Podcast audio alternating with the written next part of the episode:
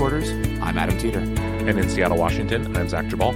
And this is the VinePair podcast. And Zach, before we get into what is uh, going to be a pretty serious conversation for today's podcast, uh, I do want to I do want to ask you because you you texted me right before we we were about to record that you were trying Nick's aged eggnogs. First of all, clearly not participating in Dry January. nope. uh, and second of all, how was it? Uh, it tasted. Uh, it was pretty good. Uh, Nick is over there with a big grin on his face. I'll let him say a word about it when it he gets a chance. but- good. No, uh, well, Like, you know, it's You need I- to be more. yeah, you flatter me. man. You flatter me, Zach. Wow. no. What I'll say about it is, what I'll say about it is, you know, this is still it's still early in the process. It's like a barrel sample when you go when you go taste at a winery. Like you're not expecting it to be as good as it will eventually become. It's the pieces are still coming together, but you can certainly I can certainly see where the appeal in this process lies because as we know when we when we talked about it when you were mentioning um like what Aaron Goldfarb and others had written about that there is this smoothness that has come this sort of integration of the alcohol that hasn't been there when you get freshly made eggnog. And uh and I'm excited. I, I hope that uh that I didn't offend Nick enough that he will uh he won't bring me I'm sure he'll bring me a sample when we get six months or a year down the road and and we can really kind of then more formally review it uh than Jeez, just kind one of can hope. preview yeah exactly well I mean, Yeah. you were very, very just lukewarm in your praise. So I don't know. I don't know, Zach.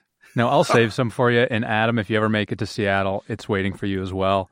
Um, the definitely aging wanna try process will make it more and more smooth. I think it's a nice metaphor for for myself in my life. Like I'm just going to get better as I age as well. And I think my Zach God. Yes. Zach as the wizened sage of Oh, this bunch can uh, can see that in me. Uh, yeah, Yes, I, I feel, I feel it, wizened, you but I don't very know about a sage. Uh, Adam, I have a I have a question for you, which is uh, since this is our first podcast of 2020, did you uh, what'd you do for New Year's Eve? Uh, we had a dinner party. Uh, That's what we usually do, and we had a bunch of people over, and we popped a ton of bottles. But I will say, I had like two things happen that were both bummers, but you know, just part of I guess what happens. Um, so first of all, I did something that I will do from now on, which is I um, in a spirits decanter. I batched a, a cocktail, so I did Negronis, but I've you know I'll do things before, and I had it out on the coffee table in the living room with just uh, rocks glasses, and then I did some garnishes. So you could either put lemon or orange twist, and then ice. And it was it like was a huge hit, right? Because people could come in and like they could make themselves a drink, but it was still like a nice cocktail, and I didn't have to worry about it because I was still in the kitchen cooking. Um, so that was really great. But then we popped a bunch of bottles of wine. People brought really great stuff, but I had a bunch of stuff I'd been saving, and I think it was another proof in it to me that like you should just never hold on to stuff for too long because Mm. two wines that I'd been holding were both, of course, corked. Uh, Um, one was like this magnum of Lopez Heredia that w- I was like really excited about, and we popped it, and I poured a glass of it, and then I poured a glass from you know Keith, and he was like, "Uh, yeah, this is definitely corked." And I was like, "Yeah, I know it's corked. This sucks." So that, and then and then another bottle of like a, a wine that I really like um, from Virginia that I bought with Naomi on our first anniversary from Barboursville, and it was you know, so I bought that 11 years ago, and I was super excited because it was like going to be like one of these, like, oh, I bought this, you know, it's, it was a 2010, um, their Octagon, and it was corked, and I was like, God, I should have, I should have just popped these earlier, right? Because like, yeah, what was I holding on? Well, on? they still would've been corked for? then. I know they still would have been corked, but I wouldn't have been like, I don't know. It was Yeah. like I gotta wait, wait for the right moment. This felt like the right moment for both of them, and I was like, man, any moment should have been the right moment. So that's it was a lot of fun. We drank some some good stuff, and then like as I find every year at New Year's, like when the champagne starts popping around midnight, things start to get hazy. Yep. And Yep, yep, yep. uh, and I was like, yeah, we probably we probably drank one or two many bottles, of, too much bottles of champagne. Yeah, I mean like those few that we had popped were probably fine. We probably didn't need to pop like everything to be like, oh, we drank everything. Oh, everyone brought. Um, Yep. But it was a but it was a fun time. How about you? How was working? Oh, well, it's funny you're talking about opening bottles and being disappointed. I opened a five liter bottle of 1992 uh, a Napa Cab that was complete vinegar, so uh, that was disappointing. Yeah, But uh, I, it's actually really delicious vinegar. I think we're gonna find something to do with it on the on the kitchen side. But but it was like I opened it and I was just like, oh no, because because I've opened a few bottles in my life that have turned to vinegar, and and even more than with like a corked bottle. Usually, you just the second you pull the cork, you're like, oh shit, like th- this is not a smell that wine should make, and uh, it was super disappointing in that regard. But fortunately, we had it was a I succumbed to the inevitable sommelier, um, I guess compulsion to open very large bottles. So we opened a couple of large format bottles and poured them on the floor of the restaurant, which was a lot of fun. People were, you know, it's one of those things where when you walk over to a table with a three liter bottle or a five liter bottle of wine, people are like, "Wow, yeah, it's awesome." The secret, the secret, by the way, that they did not know is I had already decanted out most of the bottle and then poured only some of it back in because those bottles are heavy enough, even with just a little bit of wine in them. I was definitely not pouring them tableside with four and a half liters of wine in them. Um, not interested in doing that because right. then it really would have ended up all over the floor. exactly. well, um, so yeah, it was well, good. You know, it was a long night, but but a good one. Well, let's get into something that's that's pretty. Uh, very very timely right now. So um, I'm sure just like you over the this last these last few weeks, especially the last week between really Christmas and New Year's, for me especially, I think just in the world that we are work in and cover, there's there's been a lot of noise about these imp- like these impending tariffs that are coming up, right? Um, yeah, Adam, let me let me say this. It has been the only thing that people in my line of work have been talking about. Me too. It's like it, it is it is a i mean it makes sense and as we get into this conversation it will become clear why this is all anyone can talk about but i don't think there's ever in the time i've been in the wine industry beverage industry i don't think there's ever been anything that has completely taken over the entire conversation the way that these uh, proposed tariffs have so yeah i mean i think it's, it's a really huge issue it's gonna it's gonna deeply affect affect the world of wine um, and beverage in general. And so, you know, in order for us to sort of tackle this topic, we wanted to bring on a special guest today, uh, Mary Taylor, who is a friend of mine, also a importer, negociant. Um, she owns Mary Taylor Wine, really amazing uh, wines that she brings in from all over. Um, and Mary's been super active. I think probably one of the most politically active that I've seen uh, in terms of people in the wine industry, really trying to to make people realize how deeply these tariffs will be affected. So uh, Mary, thank you so much for joining us. Hey, hey, Adam. Hey, Zach. Thanks for having me. It's all I talk about.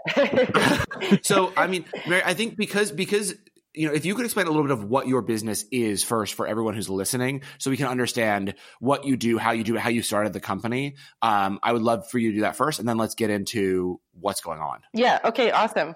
Um, happily. So I started in gourmet foods in the early 90s. Um, I didn't play soccer after school. I worked at a cheese shop. I was obsessed with European things and the first taste of champagne, whatever. I worked as a som when I was 18 at the Boston Harbor Hotel. Um, I moved to New York uh, for a literary job, which blew up under 9 11, and I found myself looking on hot jobs and applied at Sotheby's auction house got a job in the wine department and my wine career in New York and abroad took off. So I became, um, you know, pretty geeky about wine really fast. Uh, I worked in retail. I was a buyer. Um, I moved to Burgundy. I, I made wine. Um, what did I do? So yeah, uh, I worked in wholesale. I was a portfolio manager. So my whole life was in this industry. And then I went to grad school um, in 2015, which is how we met and I I had this idea early on. I would go into stores like you know, I was in really high-end boutique but also big retail and I'd I'd see these shelves full of all these labels and all these importers and the the new cool natural wine hipster import companies and all this activity but I realized that your average consumer really couldn't understand if Sancerre was a place or a grape. I mean, that basic fundamental difference between the way we package wine in America versus Europe um, caused a huge amount of confusion here. So I just had this great idea to take my sense of label design, which is very, very classic British bank font, and slap that onto a brand packaging. Um, and it's sort of hard for me to explain, but to bring the appellation system, the place naming system that you get with cheese and salt and olives, and uh, bring that to wine and make a brand that was affordable and elegant and well selected. And so now I have like 15 different appellations from Valençay, I do Bordeaux, um, I have Sicilia, I have wines from all over Europe. And so like my dream and for the you know the next 10 years is just to make a hundred different wines under my label make them super easy to find, make them super true to terroir um, and authentic, and you know, I mean, and not international style. And I'll never have a varietal on the front. I challenge people with things they've never heard of. Like I make Buzet and people, their head explodes, but it's all in the same label. So it makes it safe for them. So anyway, that's my business model. And I really launched it, um, really, really launched it in 2016. I had it sort of in beta for a while and it did really well. So I knew. And the last two years, um, I've expanded. I'm in like 25 states. Like I never thought I'd see Knoxville, Tennessee, but like they love my wine down. You know, like I've traveled the country. I sell everywhere. All my distributors are hip and cool, so it's not like a commercial thing. It's it's my dream come true. Um, absolutely. And I took my kind of love of natural, hip European wine with like very traditional and terroir and um, so that's what I do, and it's such a niche, and it's like your average person is like, "What? What do you?" I don't get it, but ultimately, I'm an importer, and instead of turning the bottle around to the back to see who imported it, you just can see it on the front. It's just really easy to identify. So that's what I do. Does that make sense? Does that make sense? It does, yeah. And and so just to to add one more bit of clarification for my own sake. So so when you're bringing these wines in, are they coming in in 750 bottles already, and you're just adding a, a or you're putting a label on that's your label, or are they is the wine coming in in some sort of like larger format, and then you're bottling it here in the U.S. Well, interestingly enough, you can't put wine in a bladder um, and ship it to the U.S., bottle it here, and use the appellation. That's what I understand. I okay. think only one one apple or region allows you to do that, which is Bordeaux. Um, yeah. But you can't uh, bring a Sancerre here in a bladder and bottle it here and call it Sancerre. I think th- um, that's against the system. Also, the whole point of like the genius of my project is that I don't have a lot of money. I don't have a lot of capital, and all I have to do, all I had to do, was come up with a beautiful label, establish an import company, and contract with growers who know me because I've been around for 20 years um, and I'm going to pay them.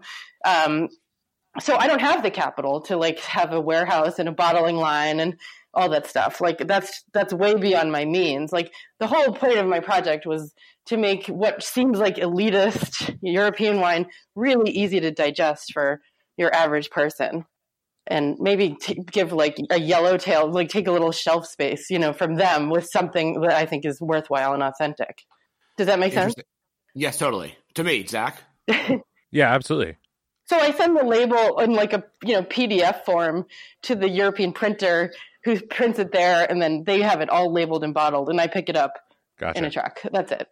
I think also what's important, right, is that I um, you you leave the winemaker's name very prominently on the front of the label as well. Yeah, exactly. So like you're not private labeling like some random Sancerre that no one knows where you got it from. Like you all, I think that's what's been cool to me about your project is that it's not just. There's a lot of people I think who try to are trying to you know make wine more accessible. I think the way you do it that's really nice is that you're also letting people know who the winemaker is, and if they want to buy other wines from that winemaker and they're able to find those wines cool. Exactly. Um, I mean, there's so like many gimmicky things out there. Like I'm very much a, a, fan of the appellation system because you know Sancerre, Menetou, Salon, Pouilly, Fumé. You should have a party and make everyone bring one of those three and do it all blind. Like stuff like that, I think is so interesting. But like you know, jumping Jack Merlot, like I'm sick of it. You know, and I'm sick of seeing wine as like this commodity. Like the beauty for me is the history and the culture and the 2000 years of cultivation in Europe. And I love the stories. I love, um, I love the fact that the, the word Valençay is on one of my bottles. Like that's a really historical thing. It's also a cheese. Like there's so many stories to tell about Europe and that romantic language is something we don't have enough here. Um, and I, I want to bring it to like your everyday supermarket. That's my goal. Okay, so let's talk about why these proposed tariffs are uh, essentially would I mean, you can you can describe it however you want, Mary, and, and, and talk about how it would affect you personally in your business. But but from everyone that I've talked to, as I mentioned, you know, there's there's a lot of you know the the term sort of extinction level event has been thrown around, and I don't personally think that's all that hyperbolic. So so can you talk a little bit about how if these uh, proposed hundred percent tariffs on European wine and and many other products, cheeses, spirits, et cetera, go into place, it, what does this mean well, to you? Yeah, I mean, I think for, first, Zach, just jump on board with your question. Mary, if you can sure. give us a, a, quick, what are these tariffs? Yeah. Yeah. And how long, you know, we, we all know that there was something being passed earlier, but now all of a sudden it seems to have escalated. And I, and they're coming based on two different sources, right? One is all of Europe and one is France specifically. And against two different retaliations, right? One is a tech tax that France is imposing, and one is a trade war between Boeing and Airbus. So I think if you could just break that down too, that'd be really important for everyone to understand. Yeah. So, and I'll, and I'll do my best. So the first, well, tariffs have been threatened by this administration since the beginning.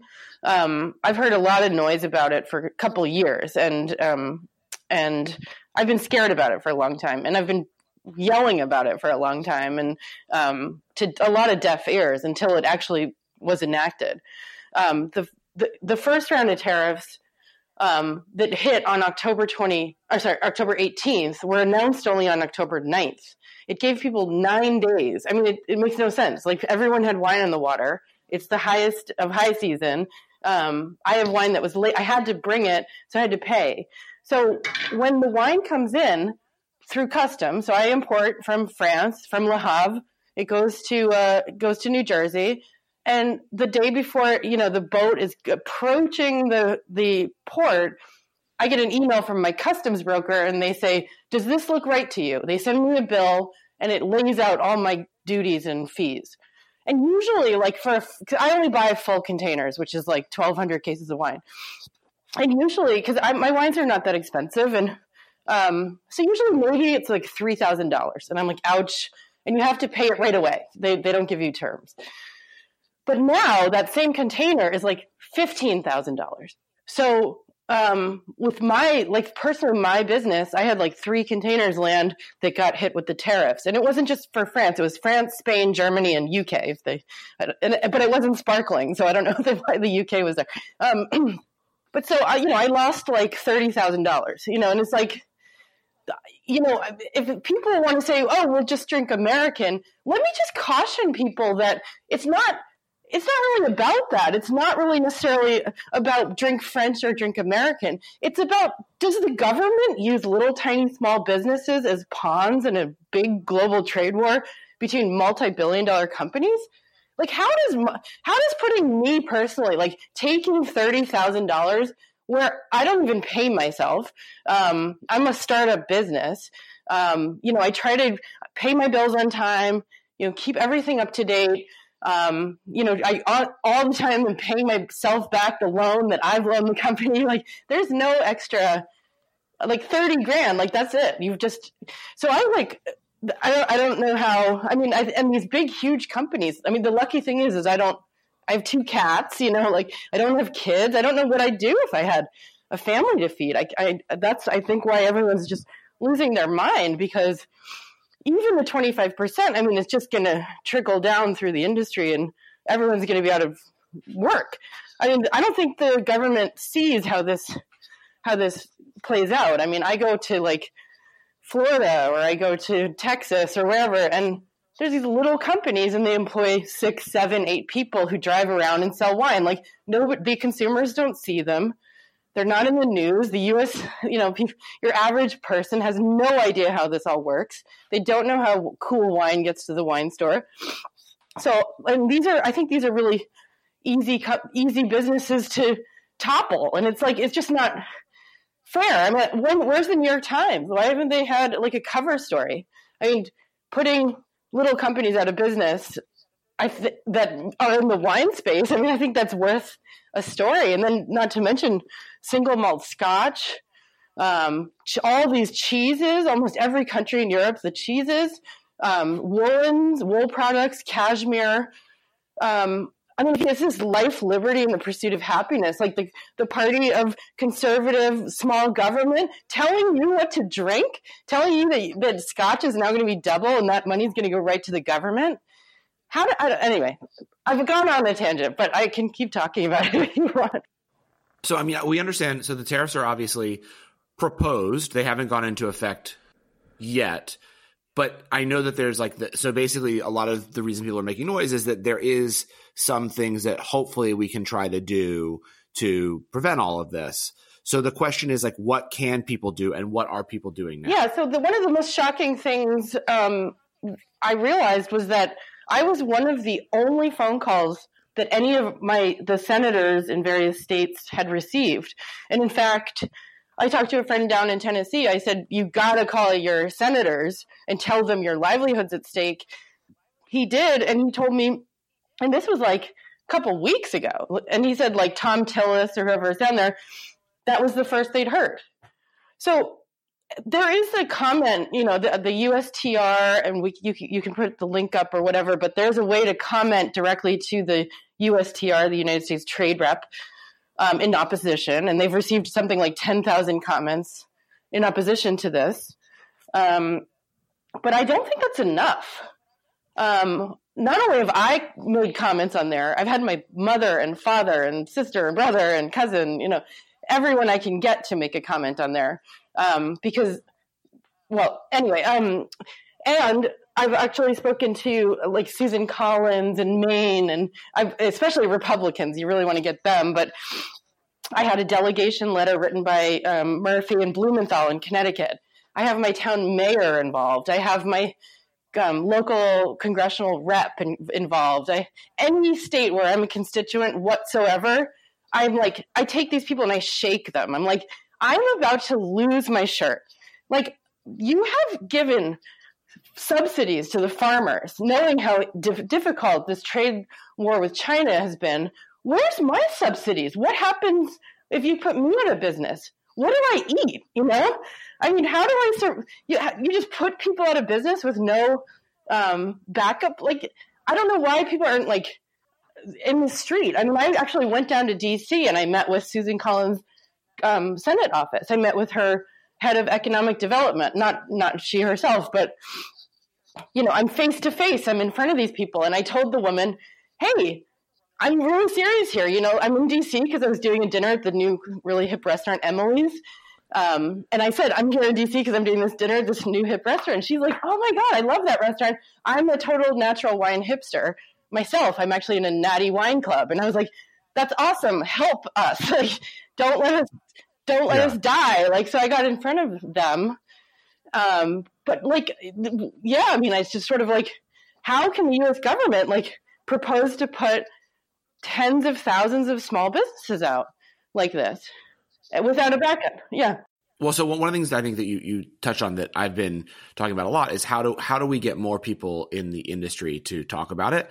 And you know, if anyone who's here in DC is listening, maybe those restaurants can raise the alarm as loud as possible and get in front of all of these cool, young, hip people that like to eat out in the city because its dining scene is blowing up and help them realize that they're not going to get to have a cool, young, fun dining scene to go out and eat in if these tariffs happen.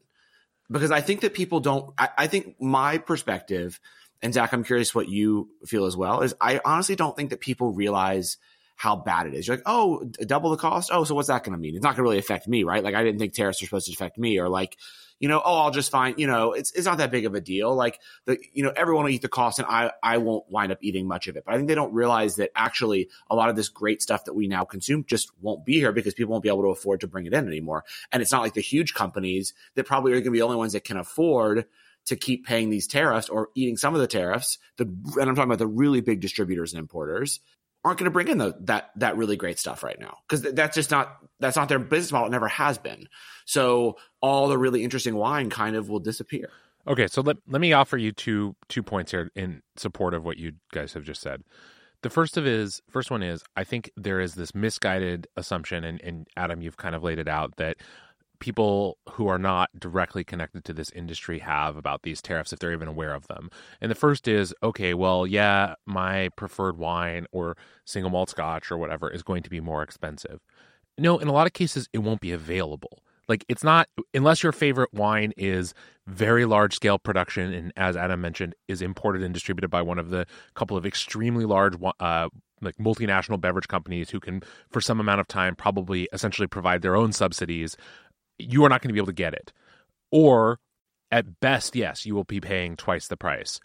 And the other part of it is, and I think this is the other thing that that does not get considered enough in this whole conversation is, you know, we have gotten to a point prior to this sort of um, threat where the amount of the diversity of wine in particular, but but but spirits and beers that are available um, in the U.S. market uh, broadly from outside of the United States is incredible. I mean, there is amazing wine coming in from all over the world. And I think some people, as we were talking about it earlier, think, okay, well, maybe I'm not a huge European wine fan. I like wine from South Africa, or I like wine from Australia, or Chile, or Argentina, or wherever, or I like domestic wine. And yes, those wines will not be directly impacted by this, but as I think Mary was getting at, there is a there is a huge uh, ripple effect that will come out of this because there are not a lot of importers that are specifically focused on New World appellations. There are some. I work with a couple here in Seattle that are specific to a, to one country or specific to the New World, and they don't deal with European wine. And okay, maybe those people will be fine. But there's going to be also increased demand for those wines because there's going to be obviously a lot of people looking to replace the European wines that, that are on their wine programs with something that isn't getting uh, a huge tariff uh, added to it. So those costs are going to go up. There's not enough supply for a lot of those things, besides maybe some of the very inexpensive large scale production wines from South America or Australia. And the reality is, like I said, the vast majority of distributors and importers in this country have a, a diverse portfolio. And if you take 30, 40, 50, 60, 70% of that and suddenly either incredibly increase the price and or just remove it from the market entirely, those businesses will not exist or they will be much, much, much smaller and have a lot harder time providing service to grocery stores, to restaurants, etc. I have one last point that I want to add because I think it also needs to get mentioned here and is forgotten about a lot and it's been on my mind a lot outside of wine. I know that's what we're all specifically talking about here. And that is this will also devastate the cocktail industry in this country because there are not actual replacements that are non-European production spirits for a lot of the things that we talk about. I mean, Adam, you talked about your batch Negroni at the top of the show. What the fuck are you making that out of if Campari is twice the price? I mean, maybe you still suck it up for a special occasion and you buy it, but that's going to disappear from a lot of bars. It's going to disappear from a lot of people's, uh, you know, homes, and it's going to. And there are not there are a few small producers in the US who make something in the general vein, but they don't make enough of it to replace every bottle of Campari in every bar and liquor shop in the country. And I, no one, no one has. I mean, wine is only one part of this. Obviously, for for the three of us, in a lot of ways, it's the most important part. But it is not the only part of this that will be impacted. And so, being some saying saying to as, as someone who is not a big wine drinker, listening to this, if you like craft cocktails, you like yeah any kind of imported European spirit you are or cheese. at, yeah or cheese yes cheese as you mentioned you know certain clothing items stuff like that um you know olive oils all that stuff. It's all on the table here. And even if it's not currently being proposed i don't think any of us can also feel confident that if these tariffs are put into place they're the end of it. I mean that, the, the answer is the reality is you know you can talk about getting in touch with legislation or legislators and i think that's important for sure but in the end trade is really kind of an executive branch uh, function, and the the president and the executive branch have a lot of latitude in how to deal with it. And I wish I could tell you that there was a way to have a positive impact on that part of our government. But if you know, if anyone out there listening knows how to do that, you know a lot more than I do. Well, I have to say though, I've learned something through this. Is that call like when you call your senator? It, I mean, New York is a one thing because it's so huge and they are just overwhelmed. But like in Connecticut, they answer the phone and it's like their second person in command. I have so many people interested in this in the political realm in Connecticut and Maine and anywhere else where I've taken a breath. I consider myself a constituent. And I think that it's kind of fun. I mean, you call and you say, "Hey, I'm just a consumer. I'm really concerned about this tariff issue. I have the I love Sancerre. I love um, Scotch. You know, like I, I, I really want to support you fighting against this. And I think, I mean, having the senators write letters to the the feds is, is a pretty good idea. I mean, I think they they do take it into account. In fact, they have lunch with Lighthizer, the head of the USTR, um, like every other week. There's a trade lunch or there's a trade discussion, and it's all on Capitol Hill, and they're all talking to each other. Um, the the more um, everybody pushes against it, I think the best. So, in today, the um, I got in touch with Boeing. I said, "Hey guys, my grandfather used to work at Boeing in the -50s. Um, I'm about to lose my company. Everything I've ever built as a you know casualty in the crossfire of this trade war between multi your hundred billion dollar companies. Like, do you and uh, me and everyone I know and eighty thousand jobs and do you, what like what do you have to say about this? Like wh- why won't boeing speak out? Like shouldn't we how about a hundred thousand people call boeing? They have a media line. I mean why not? I emailed three people at the company. Maybe we could flood them. I mean do they want this? I doubt it.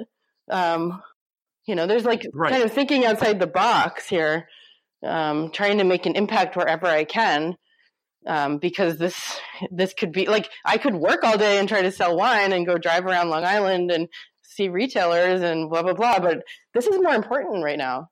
Um, I'm going to DC on Monday and um, going to speak at the hearing on Tuesday. The only chance we have to speak, it's the hearing on whether or not they should put 100% tax on sparkling wine, and it's the only hearing they're having about any of this at all. So um, they know I'm coming. I'm coming down there again in my little Fiat. Yeah. So is anyone is anyone organizing or do you know like any, you know, sort of trips down to DC as a group to say all go to Capitol Hill together? Is Yeah, I I've seen like um I think I I stumbled across Elisa Cooper. Um I have to look that one up. I was in touch with um NABI, NABI. It's the National Association of Beverage Importers um, they said that they were going to go down. Um, you know, I've been working pretty much unilaterally just because, you know, that's how I generally operate. Um, and I'm like, I'd be more, if anyone wants to jump in my car and come with me and say something, but you had to submit your comments for review by five o'clock today. So you have 14 minutes. um, uh, and, you know, I mean, Lovely so I'm I'm getting like a slot, a time slot to stand up and tell my four paragraph story and um, just try to you know I mean my whole thing is like we're our family we're American patriots like this is not this is not the American way. You don't like I mean there's just this is just not fair. It's just not fair and you don't just gut companies you know as casualties in trade wars. Like it doesn't um, I mean, I, I, don't know what to say about prohibition. I mean, all kinds of ideas have entered my my head. Like in prohibition, like three miles off the coast of New York, there was a rum island. There was boats that it was like just in international waters, and they were stocked full of liquor. And at in the middle of the night, dinghies would go out and pick up their liquor. um, and I'm like trying to think like well, you don't want to go into organized crime. I don't like thinking like how can I wait if I was like Al Capone for ten years it'd be kind of fun. Um no, but I'm like what can I do to like you know I, I don't know. No, but, but I think I think like what what you're saying, and this is leaves us at a really good place.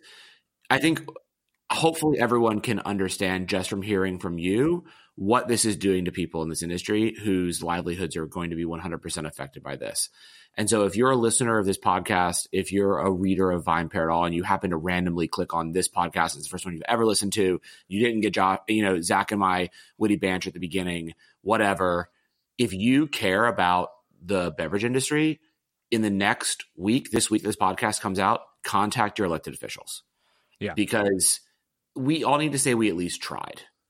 Um, sure. And I think sitting here making a bunch of noise about it is great, but noise doesn't matter if you don't reach out. And don't say things that I've heard from other people like, oh, well, I'm not that connected or we really need to get to lobbyists or whatever. No, you, you can still contact them, right? I'm a very prominent Som on a thread that I was on said, like, I'm not that connected, but I'll, I'll see if I can find people that are.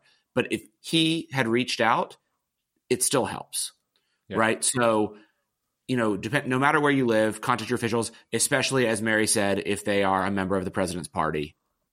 I'm literally fucking nobody. I'm not connected to anybody wealthy. And I got four senators to write letters. So come on. You know, they they yeah. love small business. That that they, you know, this is a country that's founded on entrepreneurship and private industry. And to to screw over a huge component of that is and one little last point, I just want to make one little last point before we go, is that when I go to these cities that these little cities like Cleveland, whatever, that used to be tumbleweed type, type places with nail salons and pizza parlors, I've noticed there's a renaissance going on in this country where there's like three hip wine stores and like a kick-ass craft beer place and like two really good restaurants that are like cult and it's like making these little cities so exciting and make, bringing so much joy and pleasure to so many people. Like, who wants to gut that? Come on, that's like that's against the, the well being of this country. So, okay, I've done my soapbox. Thank you. Well, Mary, oh, I, look, I, I completely understand why this is something you're incredibly passionate about, and I really appreciate you taking the time instead of emailing Boeing to come and spend you know 45 minutes with us to talk us through this. Um, All of the above. And and yes, please. I mean, I, I just want to again I close the same thing I said. If you, you know, I know every week we close the podcast by saying, uh, you know, if you enjoy what you're hearing, please, um, you know, like us on Facebook. I mean, not Facebook. Sorry, like us on iTunes or you know, Stitcher, wherever you get your podcast, leave a review. But this week, please, if you care about this beverage industry, just contact your elected officials. Yes. And we will see you back here next week. Sounds great. Thanks so much for listening to the VinePair podcast. If you like what you've heard, please rate us or review us wherever you get your podcasts. It really helps people discover the show. Now for the credits. The VinePair podcast is produced by myself and Zach Geballe and is engineered by Nick Patry. We're recorded out of Cloud Studios in Seattle, Washington, and also in our New York City headquarters. I'd also like to give a special shout out to my co-founder, Josh Malin, and the rest of the VinePair staff who help us conceive of the show every single week. Thanks again for listening.